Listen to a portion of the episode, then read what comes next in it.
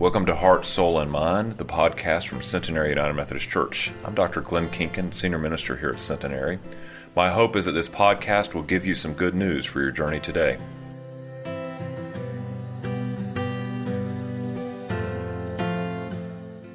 Here with me now, the reading of God's Word coming from Peter's first, first letter to the church in Asia Minor, chapter 1, verses 17 through 23.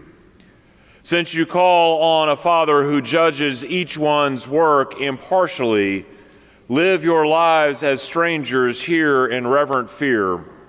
For you know that it was not with perishable things such as silver or gold that you were redeemed from the empty way of life handed down to you from your forefathers, but with the precious blood of Christ, a lamb without blemish or defect. He was chosen before the creation of the world, but was revealed in these last times for your sake. Through him, you believe in God who raised him from the dead and glorify him, and so your faith and hope are in God.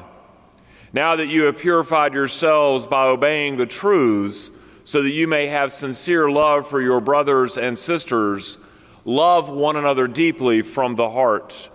For you have been born again not of a perishable seed, but of imperishable, through the living, enduring Word of God. This is the Word of God for us, the people of God. Thanks be to God. Would you pray with me? Almighty and gracious God, we gather this morning to worship and to praise you, and as we do so, O Lord, Speak to our hearts no matter where we may be.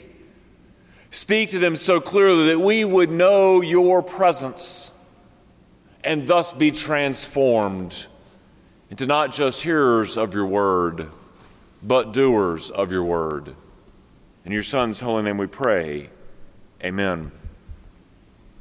Several years ago on either Discovery or History Channel or one of those shows, there was a, a semi reality TV show called Preppers. And the whole point of this show was that there was a group of people that feared the end of the world, or they feared the meltdown of the geopolitical climate, something where the world would devolve into sort of a Lord of the Flies scenario. Or maybe it was the zombie apocalypse, whatever that means. But they feared this, and so they built these elaborate shelters or bunkers hidden away from the rest of the world in order to isolate themselves. And they stocked them with water, with canned goods, with freeze dried food, beans, and even toilet paper. Now, as you can imagine with a reality TV show, a lot of times it's cast to where the characters, the subjects, seem a bit quirky and sort of out of the mainstream. But you know, maybe when it came to this show, even though they seemed a little quirky out of the mainstream, maybe these preppers were onto something after all. I mean, their motto was to be prepared, very prepared. And they were. Their whole idea was that there needed to be a backup plan that would save them and to preserve that which was most valuable to them in life. In Peter's first letter to the church in Asia Minor, he's speaking to those early Christians and he's telling them that the Christ crucified existed from the dawn of time. That Christ existed with, with God. And it brings back images of that text, that very opening part of John's gospel, where it says, In the beginning was the Word, and the Word was God, and the Word was with God. And nothing that has ever been created wasn't created without the Word. See, in other words, Christ, all the way back to creation, was the ultimate failsafe, the ultimate plan to redeem all of humanity if the world ran amuck. And from the time of the fall of humanity, where we sort of realized our free will and we went in an opposite direction from God's desire for us, God has always made pathways for us to repent and to turn back, to bring ourselves back into right relationship with God, because that's what God's greatest hope is for us and for the world. That we would choose that relationship with God where God would be first in our lives, and God's teachings would be that which we wanted to hold on to, that which was most important. And so, as we look through the history of the Bible from the ark forward, we see faithful leaders trying to bring the people around.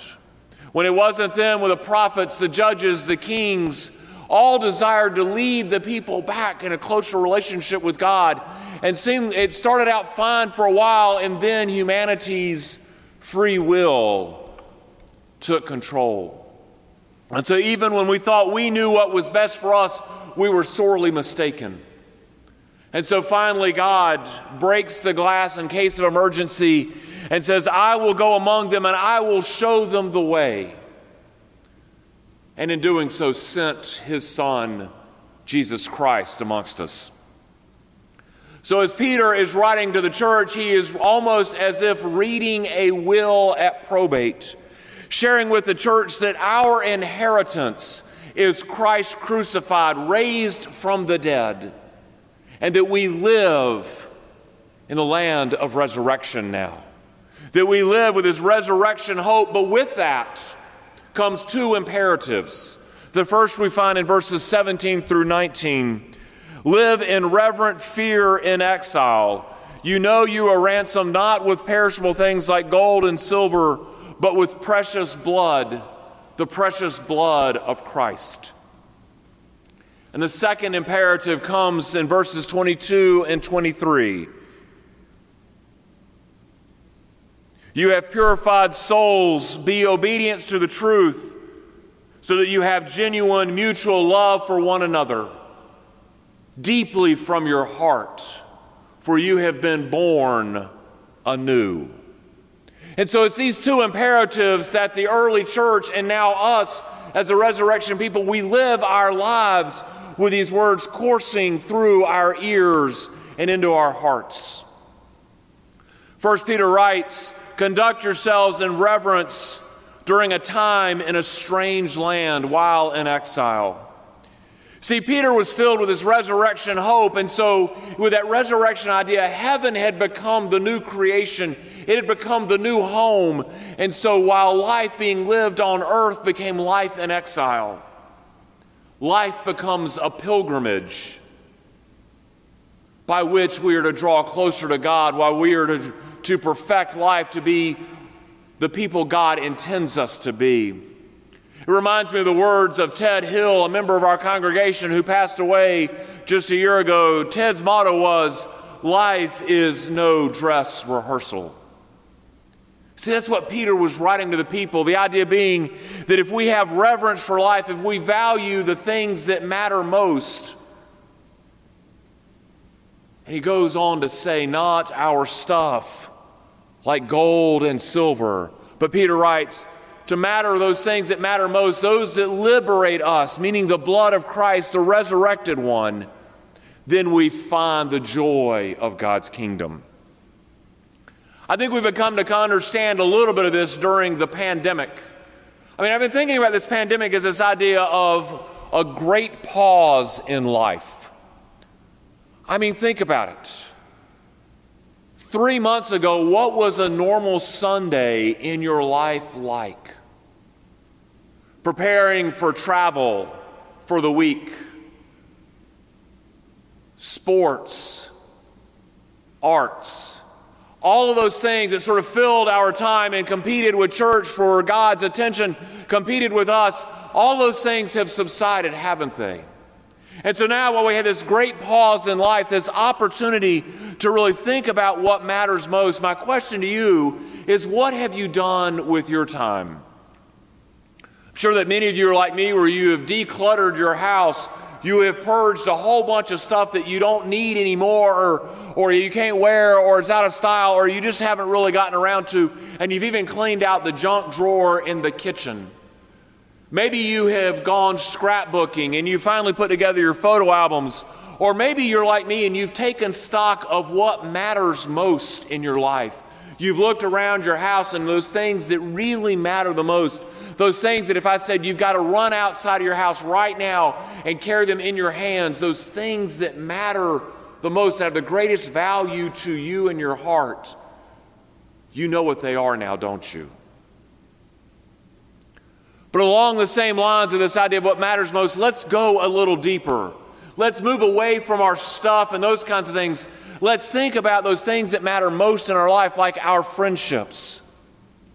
Those people that bring out the best in us, those that you can't seem to live without and to go more than a week without talking to.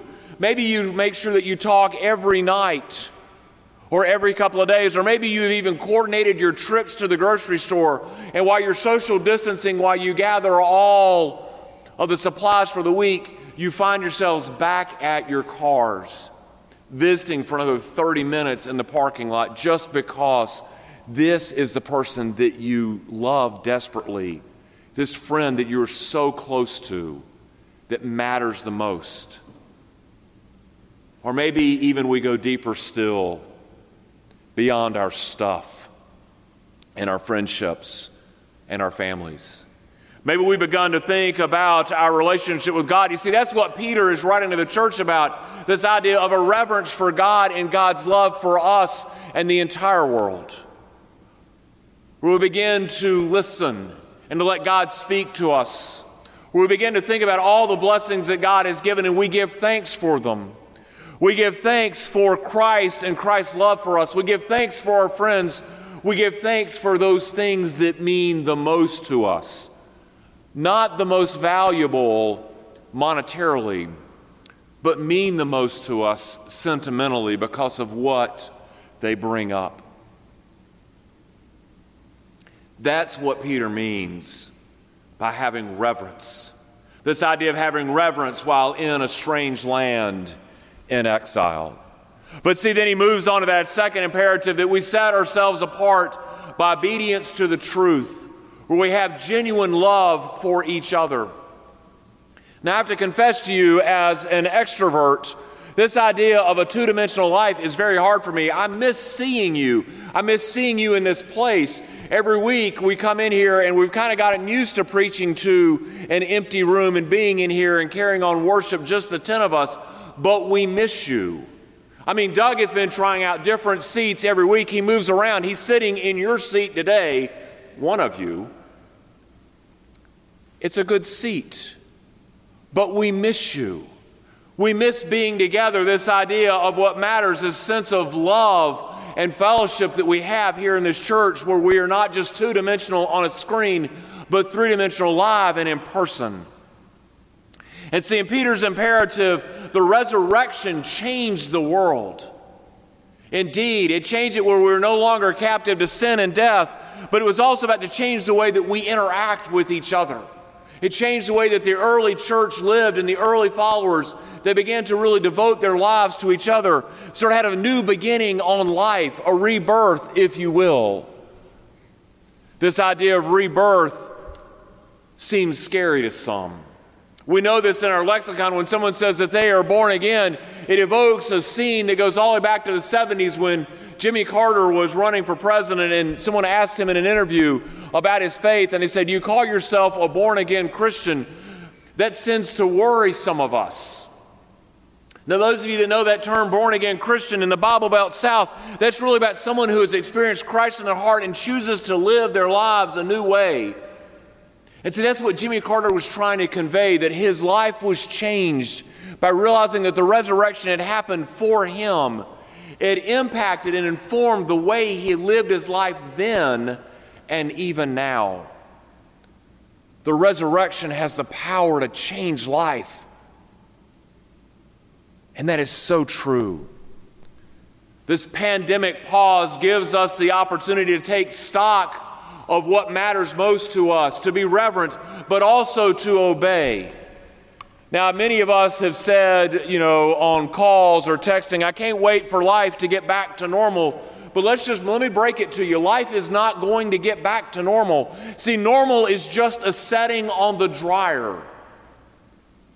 Our life is constantly changing. It's different day in and day out. And while we yearn to go back to the way things were, think about this. Life is in a lot of ways like a rubber band. We are being stretched and we are growing. And while we want to snap back to the way we were, we cannot do that. Instead of what if during this pandemic pause, what if this opportunity we use as a chance to reimagine our lives, to reorganize it, to be born again in the Spirit and have a reawakening in our souls instead? I mean, think about it. Right now, in many ways, we are our best selves. We're focused on that which matters. We think about others more than we have ever thought about them. We're focused on the concerns of the world around us. So, what if we built upon that? I think about how we started this year in worship back in January. We talked about hopes and dreams, hopes and dreams about worship, about discipleship, about congregational care, about transformation. I think we're living into that. Remember, we talked about worship where we would come together and we would worship with full hearts and we would celebrate the blessings of God. You look at our worship attendance numbers, they are up through the ceiling. I think because now more than ever, we know we need worship. And we have so much to be thankful for, and so we bring praise even in our living rooms. We have made worship a priority. What if we don't let go of that in the coming weeks, months, and years? We think about our discipleship. We are all reading and studying. I follow some of you on Facebook, some of you email me. I see the things that you're posting. I know the books you're reading they're making an impact on your lives. What if we continue to go deeper in our following, in our discipleship? The way we reach out to each other says that we care. What if we don't go back? What if we don't let that rubber band snap back, but instead we stay stretched and this becomes the new reality where we care about the people who are closest to us, those in our sphere of influence that are right around us? And we keep tabs on them each and every week, checking on them, letting them know that they matter. Or what if we think about further, even back into the previous year, where we talked about the things that matter most, about loving our neighbor as ourselves, that transformative gift that we give the world. You all are doing that in your own way.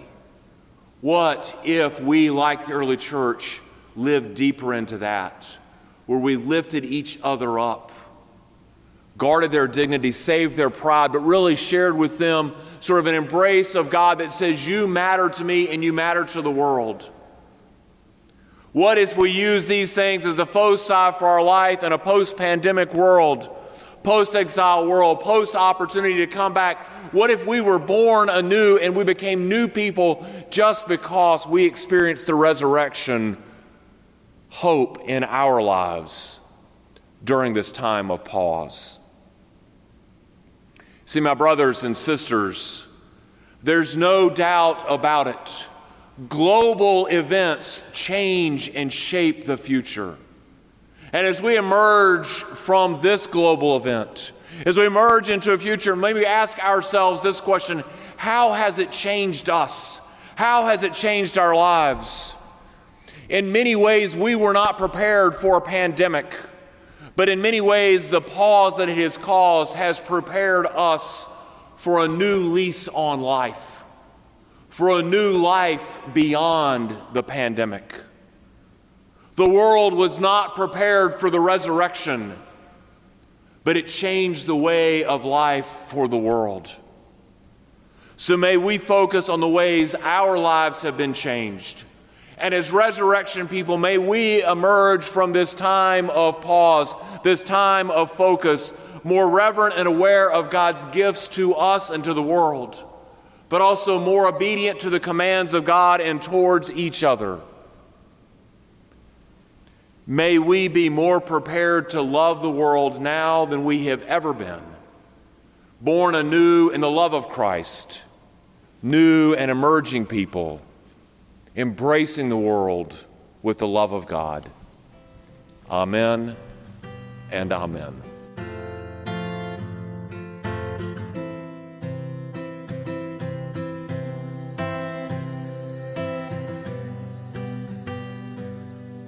Thank you for listening to Heart, Soul, and Mind, the podcast from Centenary United Methodist Church.